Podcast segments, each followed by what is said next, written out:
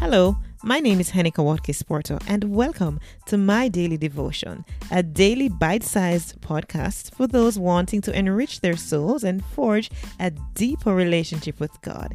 It is pure, unpretentious, and raw, which flows from the heart, fostering gratitude, peace, and a sense of abundance.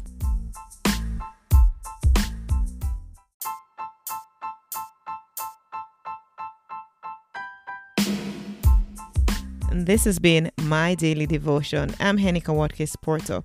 Catch me at henikawatkinsporto.com for all other things that I'm involved with. See you soon.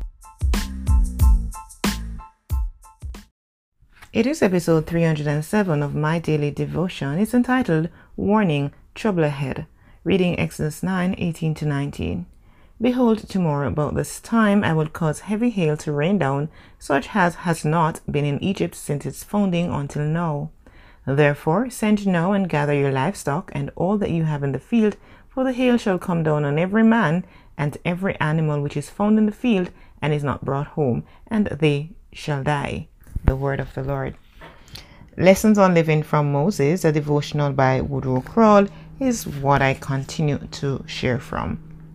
The Wall Street Journal exposed an elaborate conspiracy to swindle nonprofit ministries by a group called New Era Philanthropy. The New Era president promised to double an investor's money in only six months.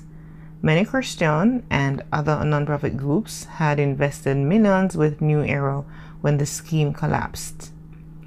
They found themselves in bankruptcy court faced with enormous losses. This happened despite the fact that some financial advisors warned them against it.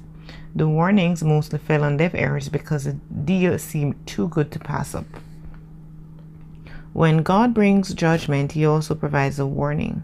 Unfortunately, it often falls on deaf ears. The Egyptians were warned that a horrendous hailstorm would be fatal to every unprotected man and animal. Some heeded the warning, while the majority did not. The loss of human lives and livestock was devastating.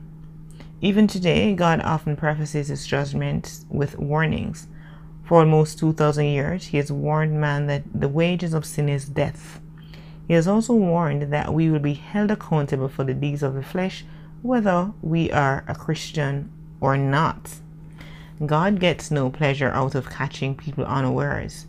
Sixteen times the New Testament admonishes, let him hear. God takes delight when people heed his warnings and save themselves grief. Be sure that your spiritual ears are attuned to God's warnings. And that way, you'll always know when there's trouble ahead and avoid it. God would rather you give heed than get hurt. Lord, never have you done anything without first pre warning us, telling us of the dangers ahead. And yet, so many times in the noise of life, we neglect to hear your voice. We're drowned by everything else that's happening around us. When you have spoken, we do not hear. God, your word declares, He that hath ear to hear, let them hear. And so, Father, I pray, God, that we'll never go deaf to your warnings, that we will see your hand guiding us through, that we'll hear your voice leading us along the way.